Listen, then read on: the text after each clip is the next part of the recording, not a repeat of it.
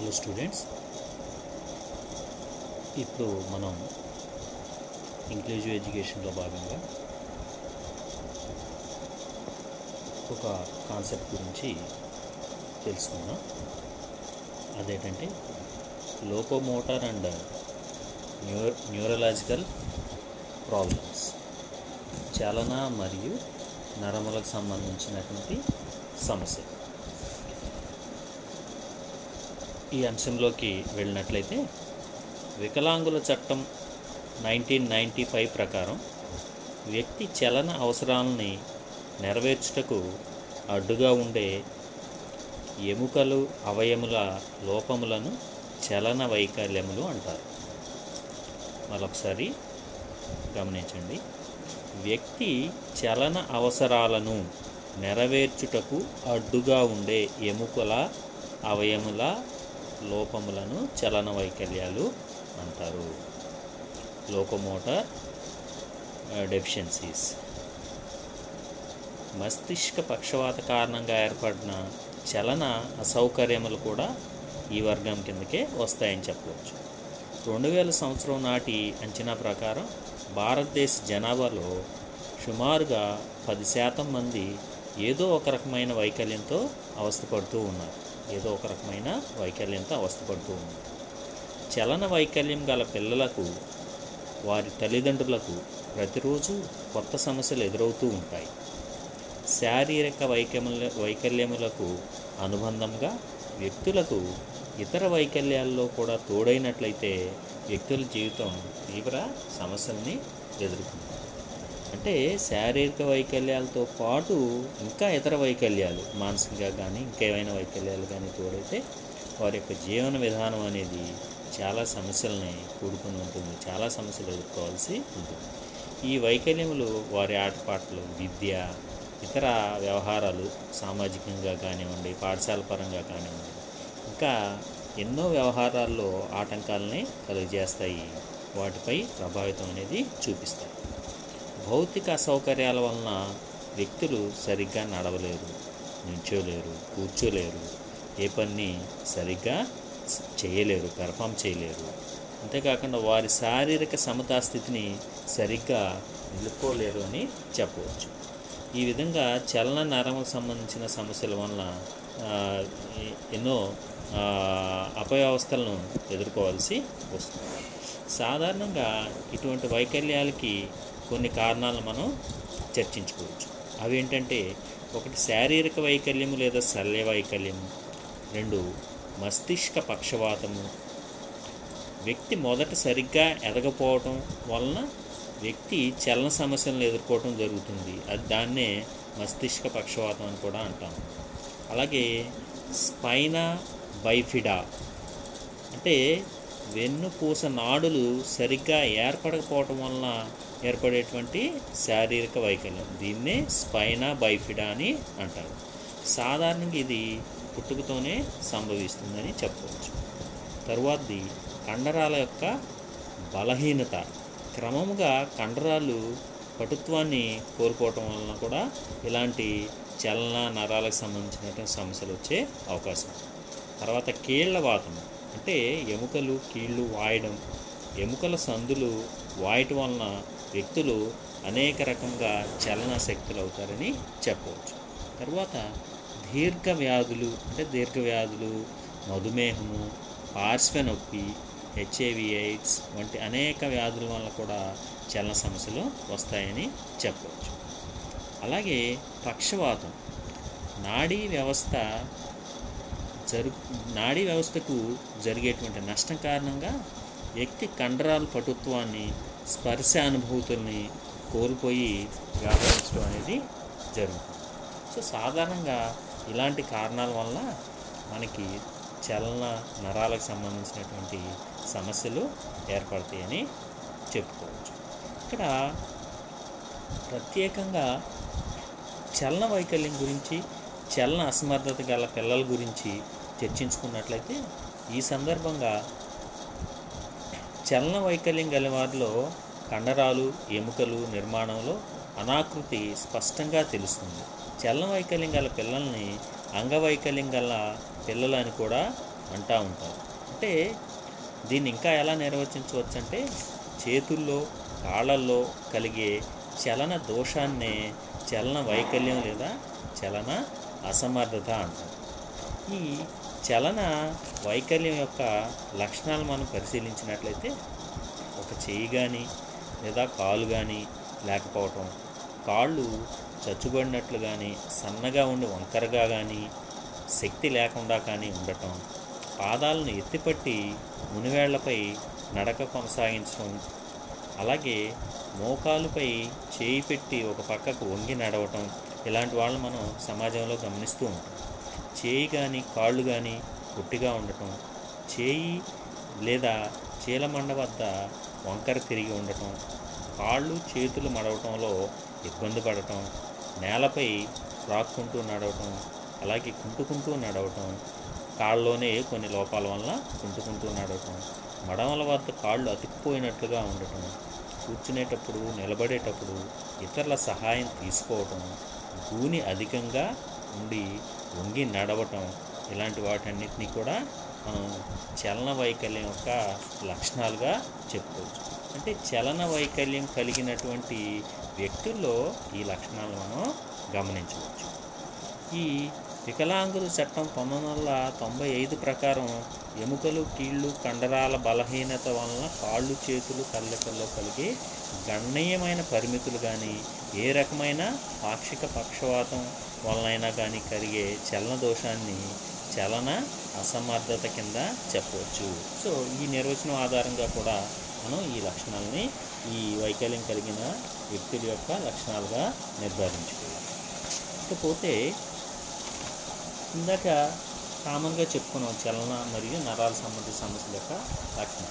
So ఇక్కడ ఈ చలన వైకల్యం ప్రత్యేకంగా చలన వైకల్యం ఏర్పడటానికి గల కారణాలని పరిశీలించినట్లయితే సాధారణంగా మూడు రకాలైనటువంటి కారణాల వలన ఈ ఇటువంటి చలన వైకల్యం అనేది ఏర్పడే అవకాశం అవేంటంటే జనన పూర్వ కారణాలు రెండు జనన సమయ కారణాలు మూడు జననాంతర కారణాలు. అంటే ఒక వ్యక్తి పుట్టక ముందు అంటే గర్భంలో ఉన్న సందర్భంలో ఏర్పడే కారణాలు. అంటే బర్త్ ఇచ్చేటప్పుడు జనన సమయంలో వచ్చేటువంటి కొన్ని కారణాలు అన్నమాట. అలాగే పోస్ట్ నేటల్ జననాంతర అంటే జన్మించిన తర్వాత వచ్చే కొన్ని కారణాల వలన ఇలాంటి చలన అసమర్థతలు చలనం వైకల్యం అనేది ఏర్పడే అవకాశం ఉంది. వీటిలో పరిశీలించినట్లయితే జనన పూర్వ ప్రీనేటల్ రీజన్స్. ఆ తల్లి గర్భంలో ఉన్నప్పుడు ఆ తల్లి మాదక ద్రవ్యాలు వాడటం అనేటువంటి లక్షణం ఉన్న అలాగే అంటువ్యాధులకి గురైన పౌష్టికాహారం తీసుకోకపోయినా తీవ్ర ఒత్తిళ్ళకు గురైన అలాగే ఉద్వేగాలకు గురైన గర్భిణిగా ఉన్నప్పుడు ప్రమాదాలకు లోనైన అలాగే ఎక్కువగా ఈ మెడికల్ ట్రీట్మెంట్స్లో భాగంగా ఎక్స్రే కిరణాలు ఇంకా ఏదో కారణాల చేత ఎక్స్రే కిరణాలు ఎక్కువగా ప్రసరించడం వలన ఇటువంటి చలనాస్మర్థతలు ప్రీనేటల్గా వస్తాయి అనుకోవచ్చు. కారణాలని చెప్పుకోవచ్చు. అలాగే పెరీనేటల్ రీజన్స్ జనన సమయ కారణాలు. ప్రసవ సమయంలో శిశువు మెదడుకు ఆక్సిజన్ సరిగ్గా అందకపోతుంది భర్త వచ్చే సందర్భంలో ఆక్సిజన్ అందరు ఉపకరణాల సహాయంతో జరిగే సమస్యాత్మక ప్రసవం అంటే ఇప్పుడు చూస్తున్నాం కదా మన సిజేరియన్స్ ఎక్కువగా జరుగుతున్నాయి. అవసరం ఉన్నా లేకపోయినా ఈ డాక్టర్స్ సిజేరియన్స్ చేయడానికి సిజేరియన్ చేయడానికి ఎక్కువ ఇంపార్టెన్స్ ఇస్తారు అలాంటి సమయంలో ఆ వాళ్ళు యూజ్ చేసేటువంటి మిషనరీస్ వల్ల కానీ అటువంటి అపార్టస్ వల్ల కానివ్వండి సిజర్స్ కానీ ఇంకేమైనా అక్కడ ఆ సమయంలో వాడే ఉపకరణాల వల్ల కూడా ఇలాంటి సమస్య అనేది ఏర్పడవచ్చు.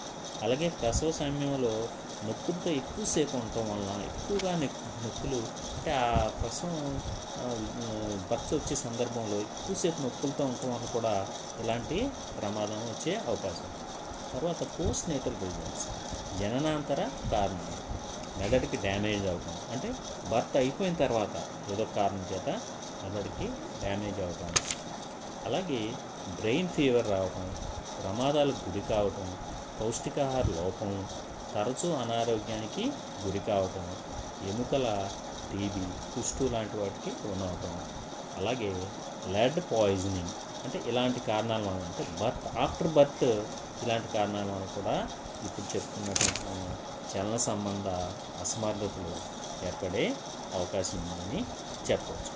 రెండవది దీంట్లో సో ఈ విధంగా మనం చలన సంబంధ అసమర్థతల గురించి చర్చించుకోవచ్చు. దీంట్లో రెండవది నాడీ సంబంధ మస్తిష్క పక్షవాతం. నాడీ సంబంధ మస్తిష్క పక్షవాతం. సో దీని గురించి కూడా ఇప్పుడు వివరంగా తెలుసుకుందాం. నాడీ సంబంధ మస్తిష్క పక్షవాతం. సో దీన్ని సెరిబ్రల్ పాలసీ అని కూడా అంటారు. సెరిబ్రల్ పాలసీని అంటారు. శరీరంలోని కండరాలు నాడులు పనిచేసే విధానం అసాధారణంగా ఉంటే దానిని మస్తిష్క పక్షవాతం అంటే శరీరంలో కండరాలు కానీ నాడులు కానీ అవి సాధారణంగా చేయవలసినటువంటి పనికి సరిగా చేయకపోయినట్లయితే అసాధారణంగా ఉన్నట్లయితే అటువంటి స్థితిని మస్తిష్క పక్షవాతాన్ని అంటారు. శరీరంలో నాడులు మరియు కండరాల మధ్య సమన్వయం లేకుండా వ్యక్తి కదలికలపై దాని ప్రభావాన్ని చూపిస్తుంది. ఇటువంటి సమస్య కలిగిన వారిలో కన్ను మరియు చేతుల మధ్య సమన్వయం చాలా తక్కువగా ఉంటుందని చెప్పుకోవచ్చు.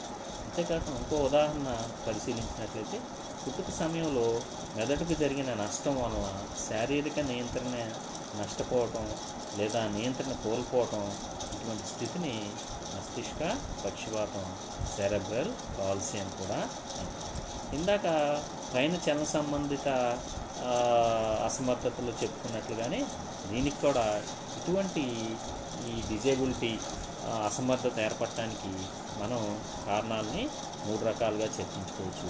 అవి కూడా ఇందాకట్లానే ప్రీనేటల్ సెరీనేటల్ పోస్ట్నేటల్. అంటే జనన పూర్వ కారణాలు జనన సమయ కారణాలు.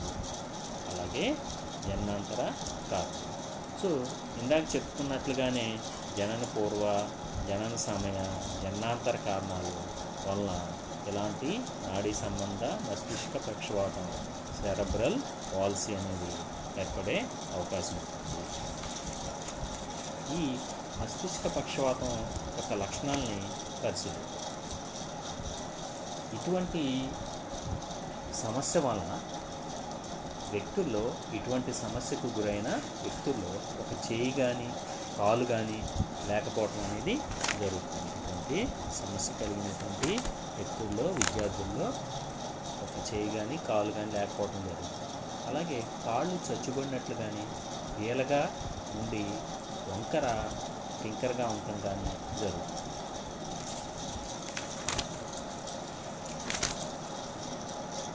అలాగే పాదాన్ని ఎత్తుకట్టి నడవటం. కాళ్ళు కత్తెరలాగా పెట్టి బాగా ముందుకు వంచి కూర్చోటం.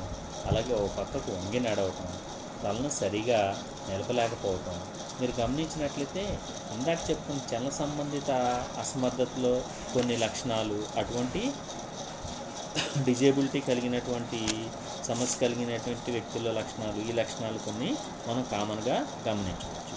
అలాగే చేయి కానీ కాలు కానీ పొట్టిగా ఉండటం చేయి లేదా కాలు చీలమండ వద్ద వంకర తిరిగి ఉండటం కాళ్ళు చేతులు శాసకంలో మడవటానికి ఇబ్బంది పడటం సహాయం లేకుండా చక్కకు ఆ, ఒకరి సహాయంతో పక్కకు తిరగటం పైకి చూడవలసి వస్తే ముందుకు వంగి తలను పక్కకు తిప్పి చూడటం అలాగే చేతులు వణుకుతూ ఉంటాం. చేతులు లేదా కాలి వేళ్ళ నిర్మాణం సరిగ్గా లేకపోవటం ముడుకుల వద్ద కాళ్ళు అతుక్కున్నట్లుగా ఉండటం మూతి వంకర తిరిగిపోయి ఉండటం చదివేటప్పుడు రాసేటప్పుడు అవయవాల మధ్య సమన్వయం చూపలేకపోవటం కూర్చునేటప్పుడు నిలబడేటప్పుడు సహాయం తీసుకోవటం వంకర పోయి ఉండటం వస్తువును సరిగా పట్టుకోలేకపోవటం కింద పడేవేయటం ఇలా తరచూ మూర్చిపోవటం ఇలాంటి లక్షణాలన్నీ మస్తిష్క పక్షవాతం కలిగిన వ్యక్తులు యొక్క లక్షణాలుగా మనం చెప్పుకోవచ్చు. సో ఇవి చలన సంబంధ మరియు నాడీ సంబంధ అపస్తు అపసవ్య వ్యవస్థల యొక్క లక్షణాలుగా సమస్యల యొక్క లక్షణాలుగా మనం చర్చించుకోవచ్చు. Okay thank you students